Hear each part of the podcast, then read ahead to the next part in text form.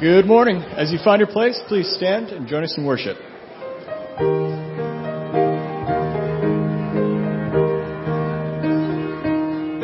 Hear the heart of heaven beating. Jesus saves, Jesus saves.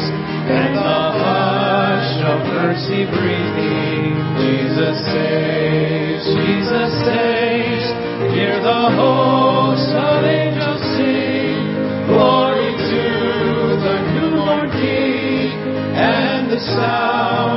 Joy repeating. Jesus saves.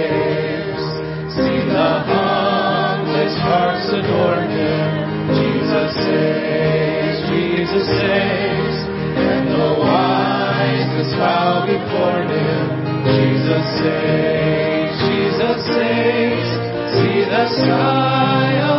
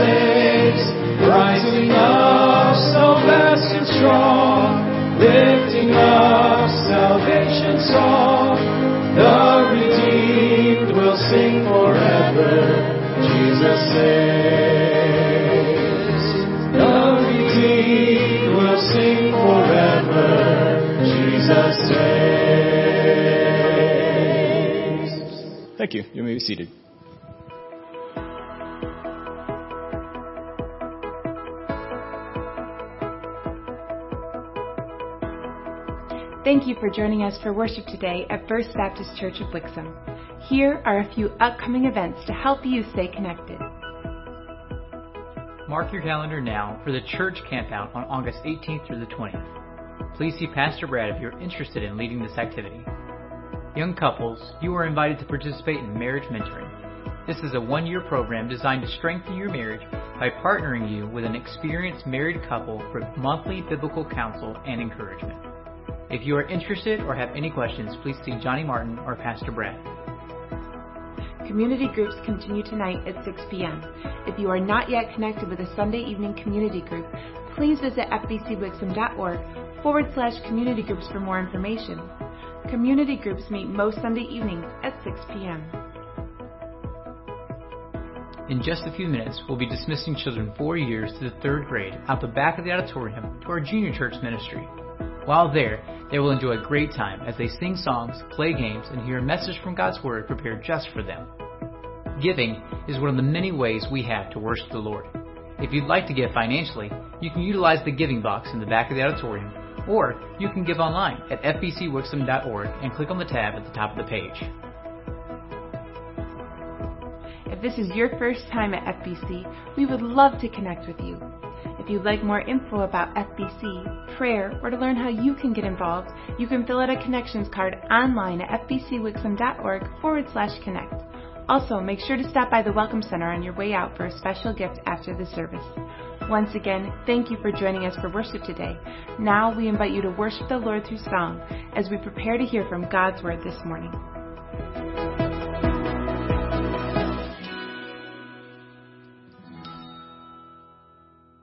Good morning, everyone. It's great to see you this morning. I want to mention a couple of other announcements today as we get started. First of all, The C4 College and Career class has an activity this coming Saturday, and it starts at the Jacobs home, and that starts at 3 p.m., and they're going to go hiking and have a barbecue together. So if you are in that age category, 18 to 25 ish, and you have questions, you can see Eric or Angie. Would you guys wave right back there? They can answer your questions.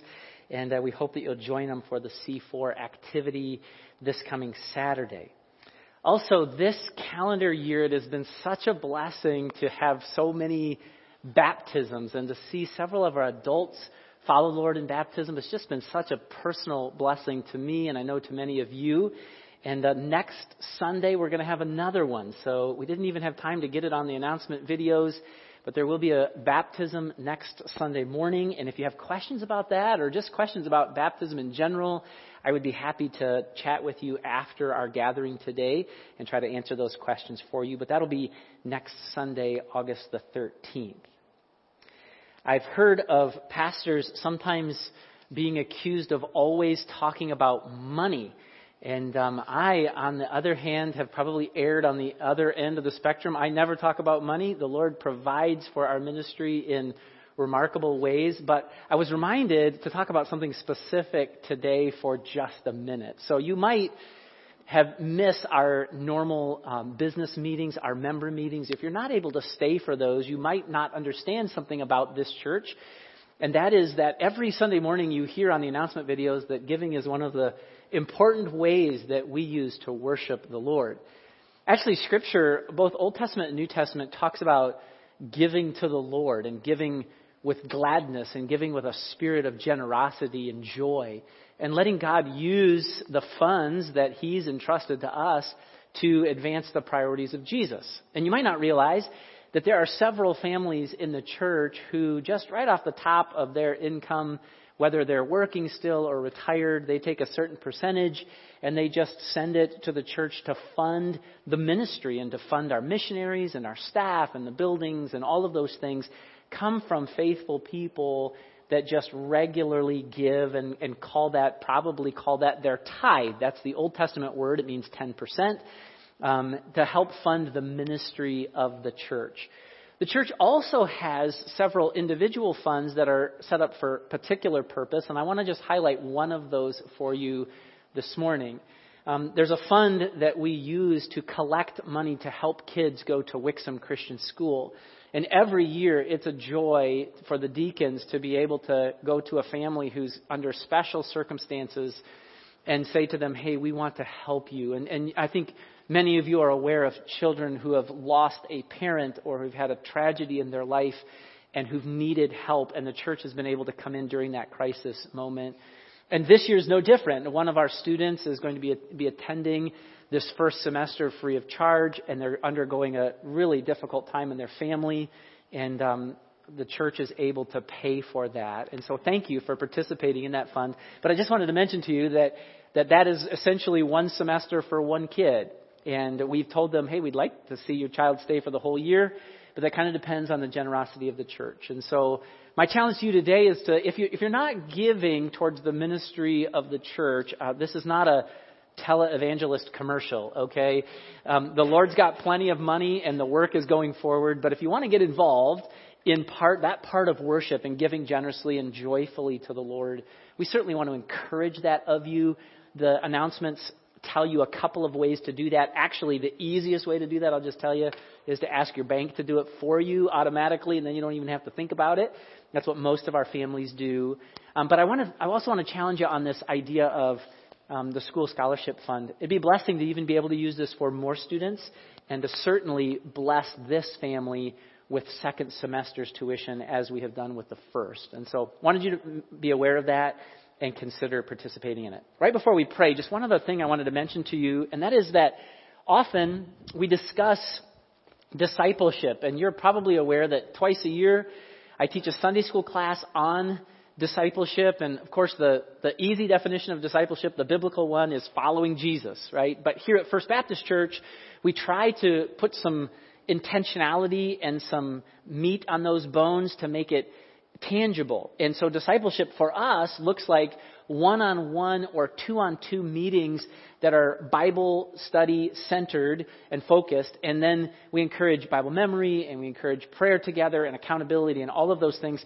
And many of the people in the church are involved in discipleship in one way or another. In fact, I would say most, if we said, raise your hand if you're involved, most in this room would say, I'm involved and it's a blessing to me.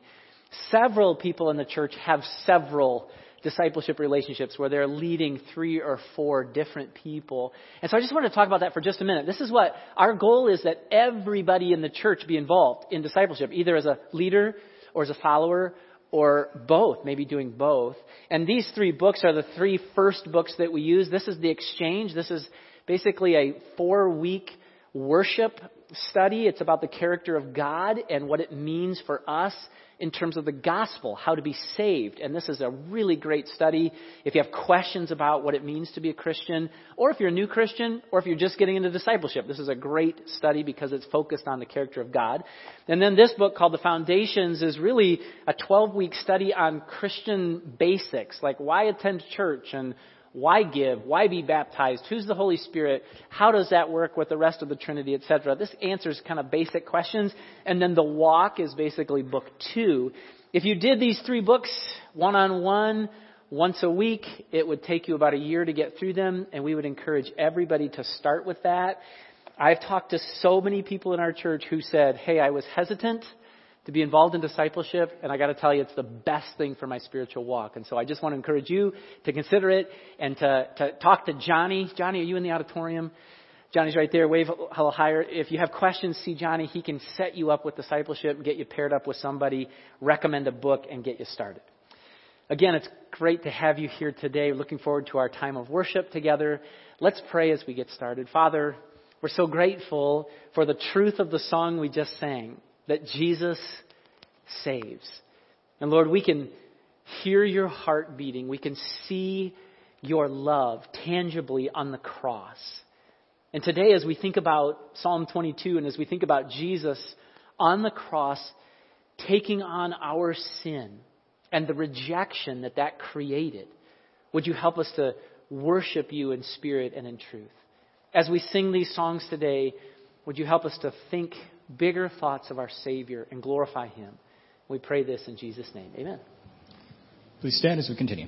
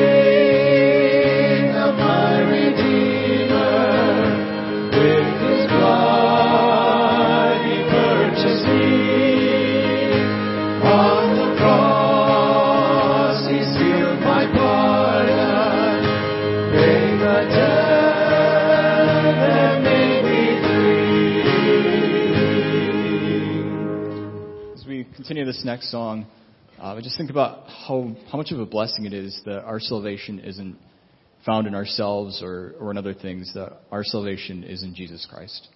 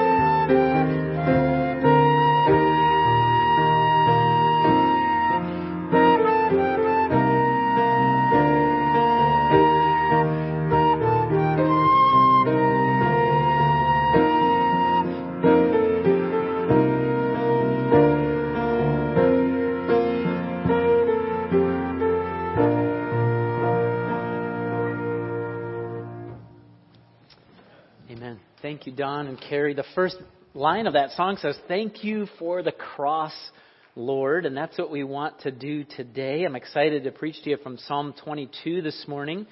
Psalm number 22, if you want to join me there. We've been in a theology of worship from the book of Psalms, and we've been talking about characteristics of God and then the, asking the question, how should I respond to that characteristic? And I've been reminding you that if your view of God is wrong, you as a Christian will be wrong. If your view of God is wrong, your church will be wrong. And so what we're doing here during this hour is very, very important. We need to know what God is like to learn about Him more so that we can live for Him better. And last week, these two things connected like really tangibly together. Our topic was that God is missional last week. And so how do we respond? Well, we go on His mission. The mission of sharing Jesus with the nations. And we ended last week with a challenge. And I just want to go back to that challenge for just a minute in case you were getting tired and missed the very end of the message last week. I just want to remind you of a couple of things. I gave you some suggestions for being on mission here in your circle of influence, in your neighborhood, in your place of work, in your family. How do you be on mission? A couple of things. One, pray. Pray for unsaved people and pray for opportunities to share with them the gospel. Pray. Secondly, prepare yourself. Know the gospel really well. One of the Bible studies that I just mentioned, the exchange, that four week Bible study, one of the reasons we want everybody to go through that is so that you have confidence in sharing the gospel with other people. Thirdly, develop redemptive relationships. And we've challenged you to have at least five unsaved friends that you're praying for, that you're talking to, and that you're trying to move the conversation closer and closer to Jesus and His gospel. Fourthly, to actually talk about Jesus. It's easy for us to talk about God and talk about church and talk about religion hard for most Christians to actually get to talking about Jesus, turning the conversation to the gospel whenever possible.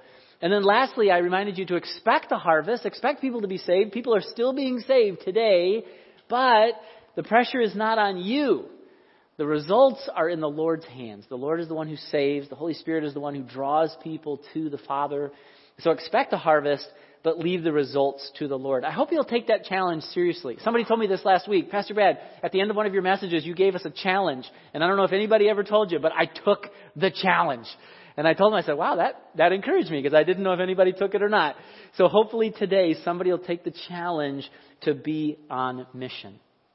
Our subject today is that our God is Messiah. Messiah. And we're in Psalm number 22. This is really a very interesting psalm. It's a psalm written by David, and we don't know what the circumstances were. Some people think he was just kind of like in this inspirational trance, writing things down he didn't understand. I, tend to believe it was probably a difficult circumstance he was going through, and he felt abandoned by God. It's interesting, though, in this psalm, some of the things David is thinking are wrong. He feels like God's left him. God hasn't left him, but this is how he feels. But if you read this psalm in the context of Messiah, in the context of Jesus, it is a remarkable psalm. It's incredibly detailed in its prophecy. And so David was foreshadowing or prophesying of Jesus several times throughout this psalm and probably didn't even realize it. And it's when you start to see this psalm in the context of Jesus, it's kind of like a bright star in the sky. You see it at night, it's really bright, it's pretty, and then the sun comes up and you can't see the star anymore. Once you see this psalm in the context of Jesus, it's hard to see David anymore. You just can't find him. Like, I can't, I don't know what David was thinking, but this is definitely Jesus. And so today we're not really talking about a characteristic of God as much as the identity of the Messiah. We might say not only is our God Messiah, but Messiah is God. We want to think more deeply about Jesus, and we want to think about Jesus on the cross. This word Messiah means promised deliverer or savior. It's the Old Testament equivalent to Christ. Let me remind you of a conversation Jesus had with a woman at the well. The woman said unto Jesus, I know that Messiah comes, which is called Christ. When he is come, he will tell us all things. Jesus said unto her, I that speak unto thee am he. So, Messiah and Christ, this is similar titles for the promised deliverer. And this psalm describes Jesus' death on the cross in amazing detail. And here's the thing about it. It was written a thousand years before Jesus died on the cross. Even more amazingly, it was written centuries before crucifixion was even invented. Nobody even knew what crucifixion was. And yet, David, through the inspiration of the Holy Spirit, he writes of Jesus, of Messiah, in incredibly detailed ways. This is a little bit of a lengthy psalm. I'm going to read the whole thing, and then I want to show you just four small parts of this that, that reflect on Jesus. Psalm 22, listen to the words of God. My God, my God, why hast thou forsaken me? Why art thou so far from helping me and from the words of my roaring?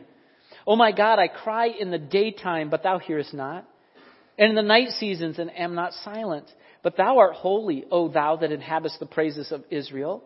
Our fathers trusted in thee. They trusted, and thou didst deliver them. They cried unto thee, and were delivered. They trusted in thee, and were not confounded. But I am a worm, and no man, a reproach of men, and despised of the people. All they that see me laugh to scorn. They shoot out the lip. They shake the head, saying, He trusted on the Lord that he would deliver him. Let him deliver him, seeing he delighted in him.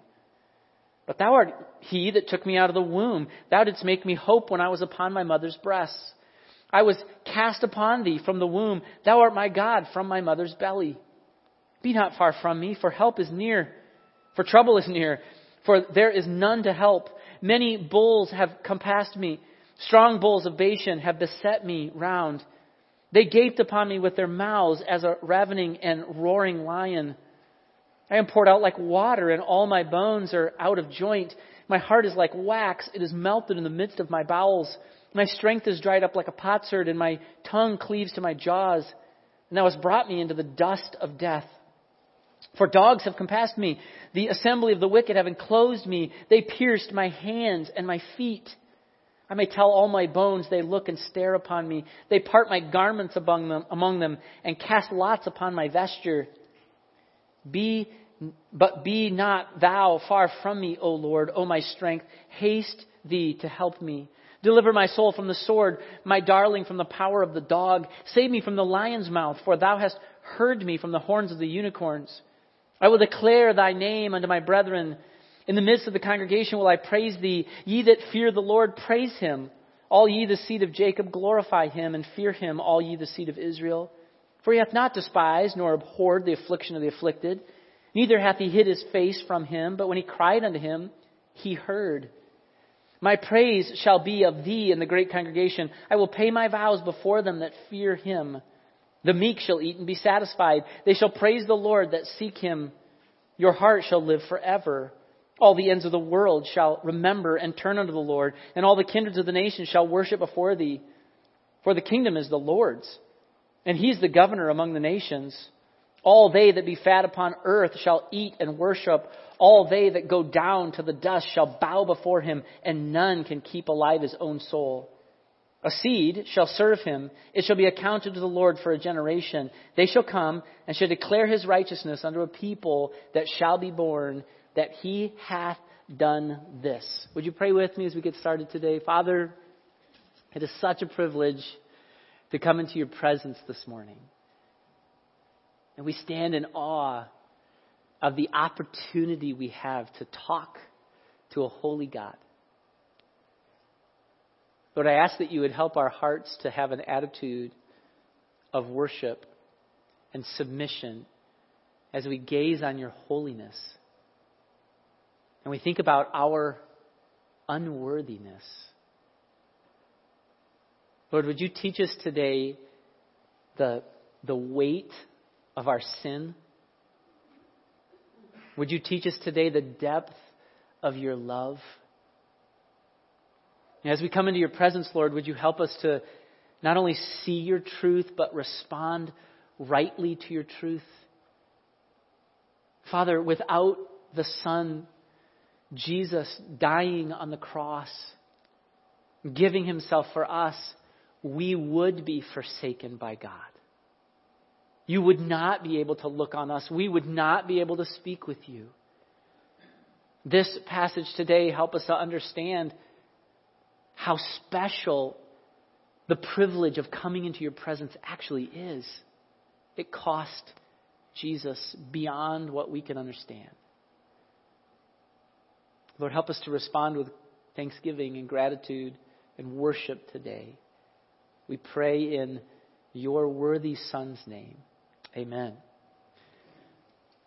This passage contains at least five very specific details about the scene of the cross. Now, I was a math education major in college, but it's been a long time since I took probability and statistics. But I want to just tell you the probability and, and the statistics here really quickly, okay? If I get this wrong, if you're a mathematician, forgive me, alright? But this is going to be close. So I want you just to imagine with me predicting something about somebody's death. Predicting something. Now, forget the fact that this was a thousand years ahead of time, okay? But predicting how someone is going to die. Imagine, let's just be very generous and say that there's a 1 in 10 chance that when somebody dies, they feel abandoned by God. And so David then refers to this feeling of being abandoned by Almighty God. and then let's say there's a 1 in 10 chance that when somebody's dying, other people will come in and mock them and say, hey, you trusted God. Let's see if God saves you now. Let's, let's just be generous and say there's a 1 in 10 chance. I, I think that's very generous. Okay, that doesn't happen. But let's say that it does. 1 in 10 chance. Let's say there's a 1 in 10 chance that people, when they die, they have their hands and their feet pierced. And a 1 in 10 chance that they have their garments parted. And a 1 in 10 chance that not only are their garments parted, but people gamble over them. Which we know is not true. Okay, but let's just say, for sake of illustration, that it's 1 in 10 chance. If that's true, then to get all five of those correct would be like 1 in a 100,000 chance. And to do it a thousand years ahead of time before crucifixion has been invented is it's zero chance, okay? There's just no way without the inspiration of the Holy Spirit that David could get this right, and yet he gets it exactly right. Now some have said that Jesus perhaps, while he was on the cross, was drawing inspiration from Psalm 22 and, and maybe meditating on it. Some have said that maybe he was quoting it. That maybe Jesus was like, hey look, they're parting my garments. Hey, look, they're gambling over them. Like, are you guys seeing this? You guys remember Psalm 22? Like he's quoting it. I think actually what Jesus did at the beginning when he said, My God, my God, why have you forsaken me? I think he was helping us and saying, Hey, people, look back in your Bibles. You might see these words, My God, my God, why have you forsaken me? And I want you to go back and look and see what else happens in that chapter. A thousand years before this moment. Check it out. They're mocking me. They're telling me to call on my God to deliver me. They're parting my garments. They're gambling over my garments. They're piercing my hands. They're piercing my feet. This is the plan. I think Jesus is telling us that when he says from the cross, My God, my God, why have you forsaken me? So I want you to see a couple of things about the cross. And th- this morning, if for nothing else, I want you to get a greater appreciation for the cross. I have, having studied this this week, I'm just amazed by what happened here. I want you to see, number one, that we can see Messiah disowned by the Father for us. And this is so important. He's disowned by the Father. My God, why have you forsaken me? Why are you so far from helping me? Why are you not listening to the words of my roaring? Jesus quoted this in Mark 15 and in Matthew chapter 27. In Mark chapter 15, it says, When the sixth hour was come, there was darkness over the whole land until the ninth hour. And at the ninth hour, Jesus cried with a loud voice, saying, Eloi, Eloi, lama sabachthani, which being interpreted is, My God, my God, why hast thou forsaken me? I want you just to think about this question for just a minute this morning, okay? Think about it. Because it is incredibly profound. Just a few seconds ago, we were, we were able to talk to God. We were in His presence, invited there because of the credentials of Jesus. And here's Jesus on the cross forsaken by God, rejected by God, God literally turning his back on his son. What reason could there possibly be for that? Think about the Son. This is the one in whom God said, I am well pleased. This is the only begotten of the Father. This is the one Paul described as all the fullness of the Godhead dwelt in him. This is the crown prince of heaven. The eternally existing Son of the Father. Their relationship has not been 50 years or 100 years or 1,000 years. It's from eternity past. They've had this intricate oneness in relationship. The Father and the Son. And so we can kind of understand Judas. He was greedy and wanted money and didn't like the situation. And so we can kind of understand him forsaking Jesus. And we can kind of understand Peter because he was just a chicken and he was forsaking Jesus. And the other disciples ran we can kind of get that. Some of us would run. But the Father? How could He reject Jesus? What could possibly cause Him to do that? That's one word. It's sin.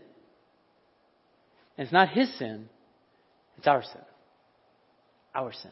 Here's what Peter said in 1 Peter I'm sorry, let's go to Habakkuk 1:13. Thou art of purer eyes than to behold evil, and you can't not look on iniquity. God cannot look on sin. Peter said this in 1 Peter chapter 2. Jesus bare our sins in his own body on the tree. One of the songs that we like singing around here, I think it is How Deep the Father's Love for Us, that says this Behold the man upon the cross, my sin upon his shoulder. It's my sin that caused the Father to disown him and to reject him. Now imagine the shock for Jesus. Imagine the shock. I mean, this word in Psalm 22, this verse, this first verse says, why are you, why are you so far from the words of my roaring, my screaming, my agony? Why? Well, just imagine the shock for Jesus. This would be like somebody who maybe was born and raised in the Sahara Desert and they've never seen water or a large body of water. Never seen it. And you just take them in a helicopter and you take them to the Arctic Ocean and you just plunge them in. Right? Can you imagine the shock to your system? Maybe you've jumped in Lake Superior and you felt that shock before, like, whoo, that's cold, right? So here's Jesus, total shock being abandoned by the Father, but it's not just the, the stark difference of being sinless and perfect and then having the, the sin of the world on your shoulders, but this is repulsive to him too. It's repulsive. Like when we think of the Sahara, that's a bad illustration because we're like, man, I feel refreshing to be dropped in the Arctic, right? But it wasn't refreshing for Jesus. This is repulsive to Jesus. It's repulsive to the Father. And it's shockingly different and God, for a few hours, turned his back. It changed their relationship. Notice he says, My God. He doesn't say my father. He's referred to God as his father all throughout his ministry, but here he says, My God, why have you forsaken me? I was thinking about like what that must feel like as the father. That would be, I was thinking like with my kids, that would be like me getting an email from one of my children that says, Dear Pastor. Now, if I got an email from one of my kids that said, Dear Pastor, here's what I would think. Something's wrong with the relationship, right? I'm pretty sure I'm dad to this person, right? Why the formality? But Jesus doesn't say Father. He says, My God. Why are you forsaking me? Sin had separated them. How horrific for Jesus.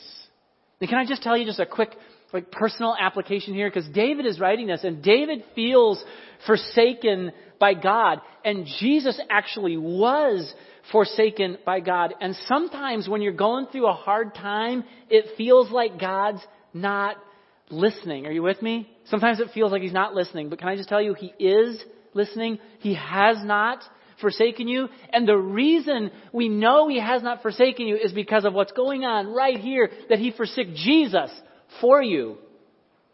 But Jesus took that abandonment so that you could never be separated from the love of God. That's what Paul says in Romans chapter 8. If you are covered with the righteousness of Jesus Christ, you can never be separated because Jesus was separated, disowned, and forsaken on your behalf. That's number one. Messiah was disowned by the Father for us. I want you to see number two, that Messiah was discarded by humanity for us. It wasn't just the Father that turned his back. It was sinful men and women who also turned their back on him. Look at verse 7. All they that see me laugh me to scorn. They shoot out the lip.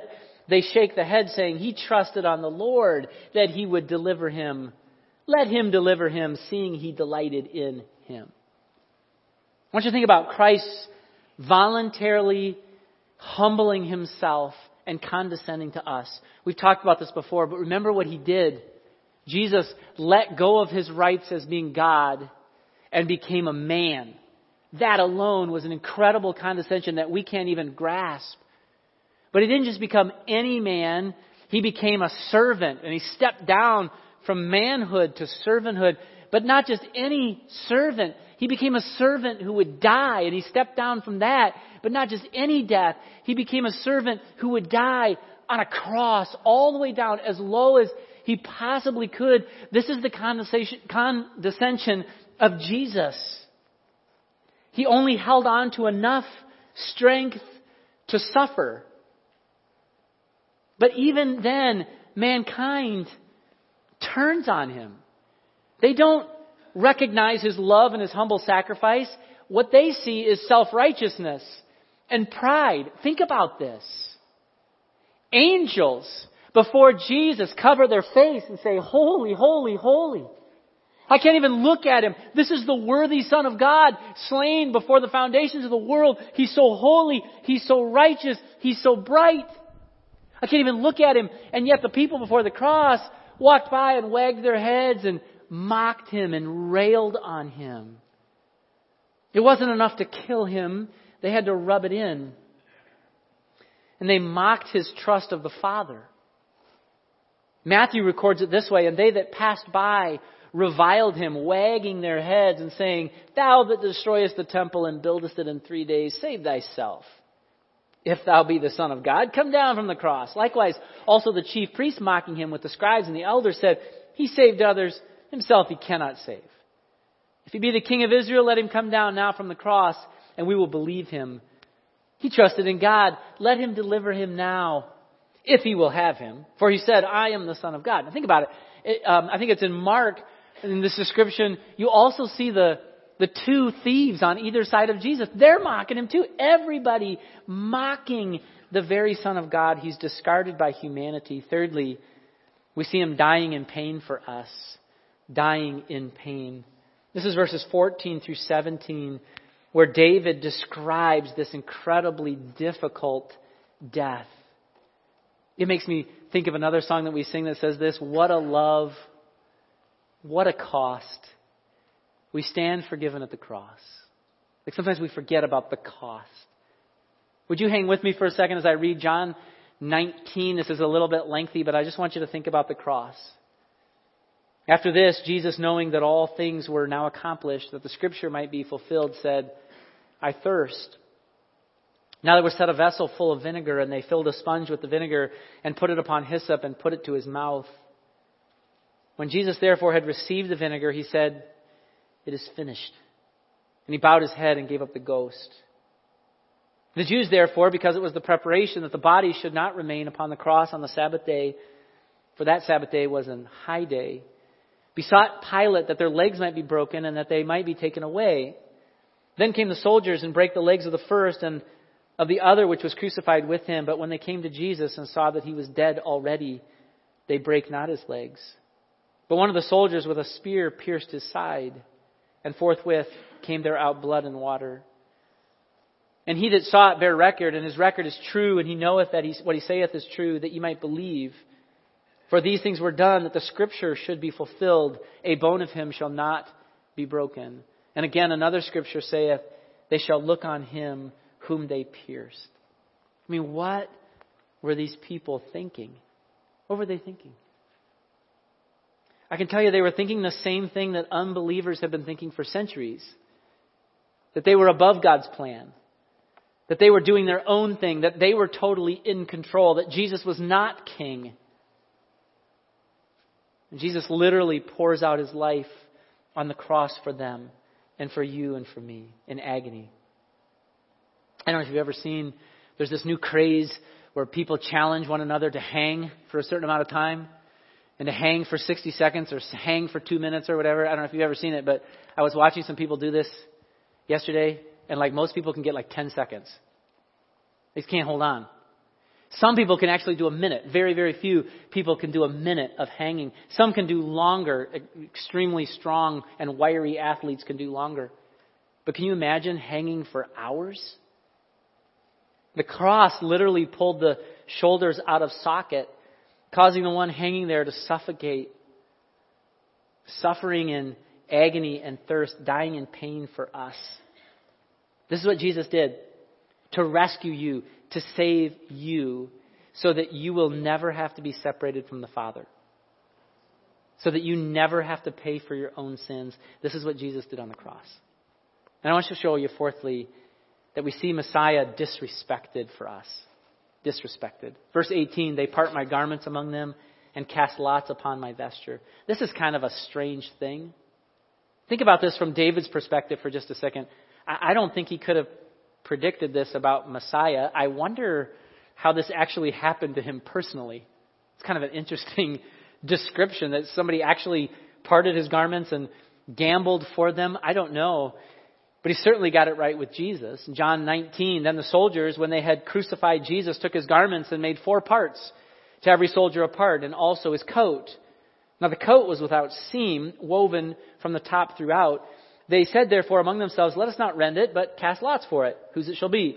That the scripture might be fulfilled, which said, They parted my raiment among them, and for my vesture they did cast lots. These things therefore the soldiers did. It's interesting how John describes it at the end. He's like, look, it was prophesied, so the soldiers, they just did it. They had to. This is what God said was going to happen. This is what they did. Now I want you to think about the irony of this for just a second. The Creator, the Master, the King, the Prince of Heaven, the most valuable being in the universe hangs on the cross right in front of them. And what are they interested in? His stuff, his clothes. They had to be dirty. I mean, they had to be torn and bloody. And yet, they said, you know what? Let's do this. Let's gamble for these things. There's some value here. Let that take care of itself. The way hung in front of them, the truth hung in front of them, the life hung in front of them. But think about this. This is not untypical of humans. The most precious gift is offered to humans. And people say, ah, I'd rather have stuff. I'd rather have my things. I don't really want Jesus. Jesus said this in Matthew chapter 13. Some people receive the seed among thorns. This is he that hears the word, but the cares of this world and the deceitfulness of riches choke the word, and he becomes unfruitful. What Jesus was saying was this listen, there's some people who the, the very Lamb of God is presented to them as a free gift, and they say, I, I just would rather have my phone. I'd rather have my lunch. I'd rather have a comfortable seat. I'd rather have a nice cup of coffee. Like, I'm not really interested in the Lamb of God and what He has to offer. This is the attitude of these people. Most humans will take anything over Jesus. Disowned by the Father, discarded by men, dying a horrible death, disrespected by the soldiers. But I want you to see, lastly, the doxology of praise from us to Messiah. I think this is a beautiful passage of Scripture. Don and Carrie just played this song, Worthy is the Lamb. Let's think about his worthiness for just a second. Verse number 27 All the ends of the world shall remember and turn unto the Lord. You know that someday all of the world will do this. All of the world will repent. We've talked about this before that a sinner, when they're born, every human being is headed the same direction.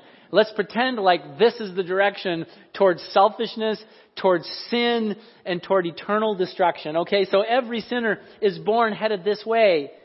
In order to be saved, they must turn their back on their sin and say, I choose Jesus. I'm going to actually follow him. And even though I drag a little bit of that flesh with me and I still might sin, I, I follow Jesus. I make him my goal. He's my priority. I choose a relationship with God. Here's what the psalmist says in Psalm 14. The fool hath said in his heart, there is no God. They're corrupt. They've done abominable works. There is none that doeth good. The Lord looked down from heaven upon the children of men to see if there were any that did understand and seek God. They're all gone aside.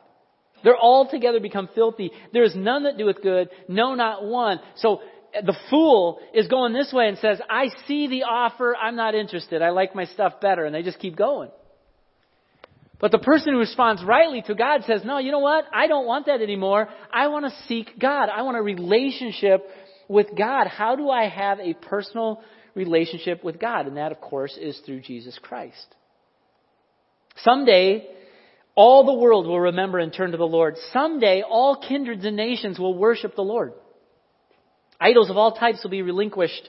The exquisite Savior will be valued above all else. No longer will he be despised as a poor carpenter. The world will see him for who he is, almighty, omnipotent God. Someday the Lord will govern the nations in his kingdom. Someday every tongue will confess the exclusive righteousness of the Lord. Someday. I like a song, I, I think it was written by Selah, that says this. Would you listen to it? It says this One day, eyes that are blind will see you clearly. And one day, all who deny will finally believe.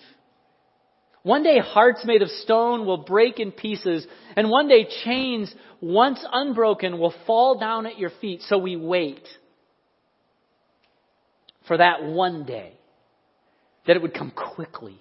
Because we want to see your glory. Every knee fall down before you. Every tongue offer you praise. With every hand raised, singing glory to you and unto you only. We'll sing glory to your name. One day, voices that lie will all be silent.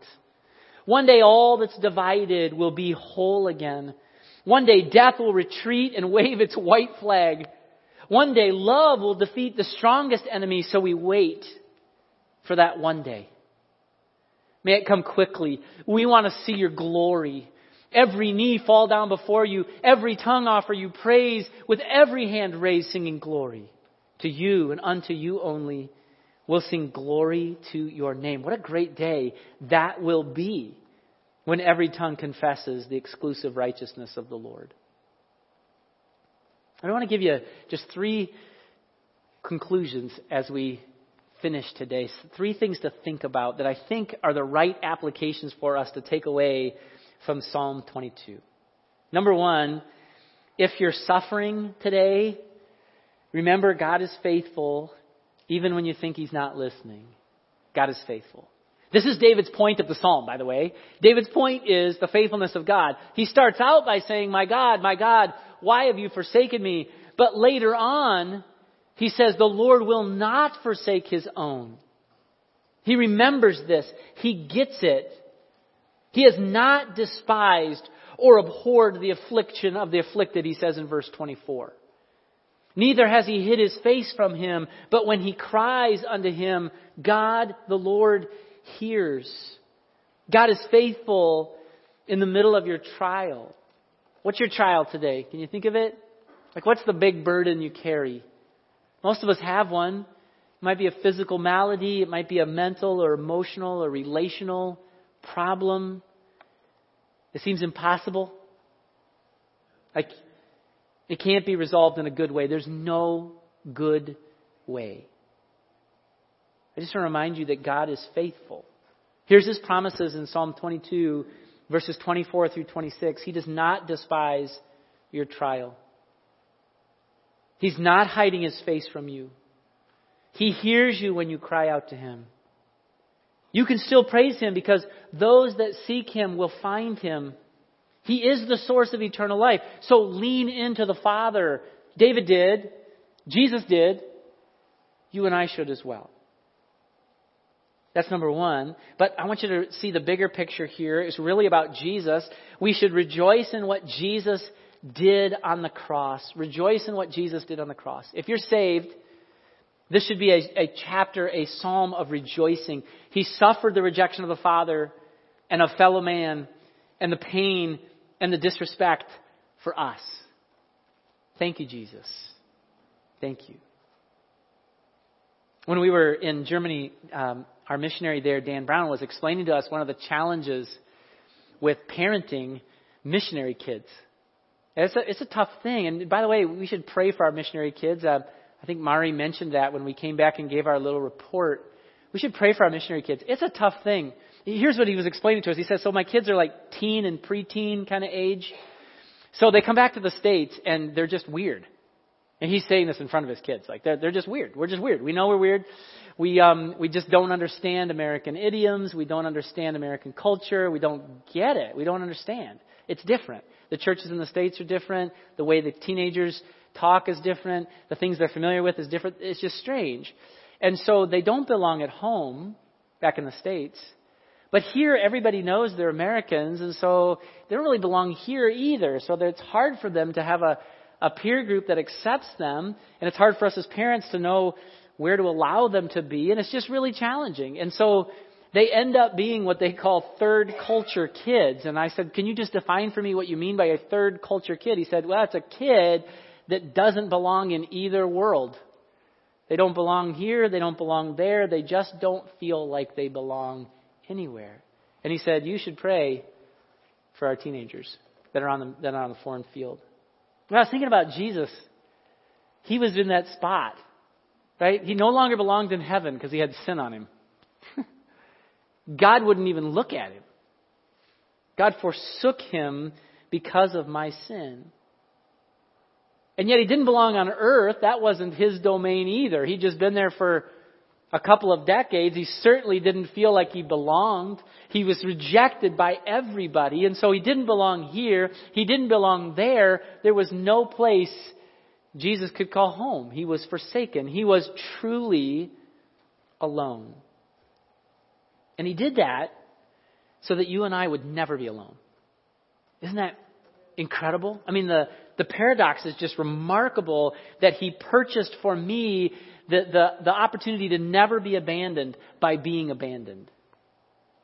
And so if you're saved, rejoice in the sacrifice of Jesus. But I want to just say, lastly, if you're seeking, receive the gift of salvation through Jesus. Receive the gift of salvation. Jesus died on the cross for mankind. The question is, is it personal to you? Did he die for you? Have you put your faith in Jesus Christ? Does his death matter to you? On the cross, there was two thieves, as I mentioned earlier, one on his right, one on his left. One of them reviled him and, and, and railed on him. The other one eventually said, Lord, when you enter paradise, would you remember me? Which one illustrates you? You have to acknowledge he's holy and you're not. You have to receive his free gift of salvation by faith. You got to put down your own effort and hold exclusively to Jesus? Because here's the scary truth, and if you miss everything else today, get this, okay? Here's the really scary truth Jesus was abandoned by the Father on the cross for you and for me. And it was agonizing, it was terrible. But for people that reject his gift of salvation, someday they'll understand what he went through because they'll be abandoned. The worst part of hell is that there's no God. The worst part of hell is that he's abandoned those souls. They're gone. They're unredeemable. There's no hope. Can you imagine that? Facing an eternity where there's no hope, where there's no God, where there's no redemption, Millions throughout eternity will ask this haunting question God, why have you forsaken me? And there will be no answer. Sin, unconfessed and unforgiven, will condemn souls forever. Don't be one of those souls. Confess your sin, put your faith in Jesus Christ, and understand what it means to be a true son of God. Father, thank you for these truths, and thank you for just reminding us of what you and Jesus sacrificed for our salvation. Lord, I'm afraid that for many of us, we hear this and we we just kind of tip our hat to it. We don't really um, value and embrace the sacrifice. We forget what Jesus went through when you turned your back on him and that he did it for us. Lord, we sing so many songs talking about the truth of salvation found in Jesus alone. And yet sometimes they're just words. And we forget what a incredible cost was paid for our salvation. Help us today to worship you for that. Lord, help us to remember that you will never abandon us. Help us as we go through the valley of the shadow of death, as David described in Psalm 23, to remember that you are with us all the time. And Lord, if there's someone here that doesn't know you as Savior, would you make this the day where they quit trying to do it on their own?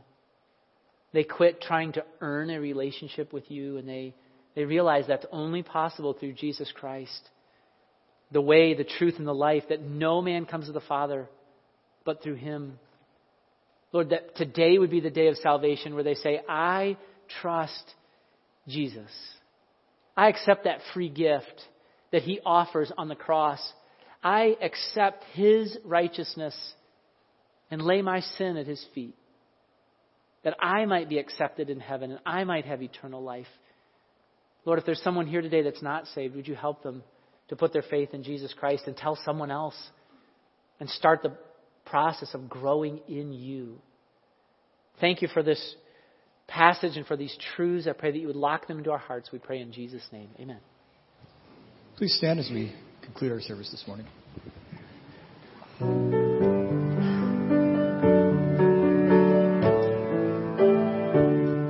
I once was lost in darkest night, yet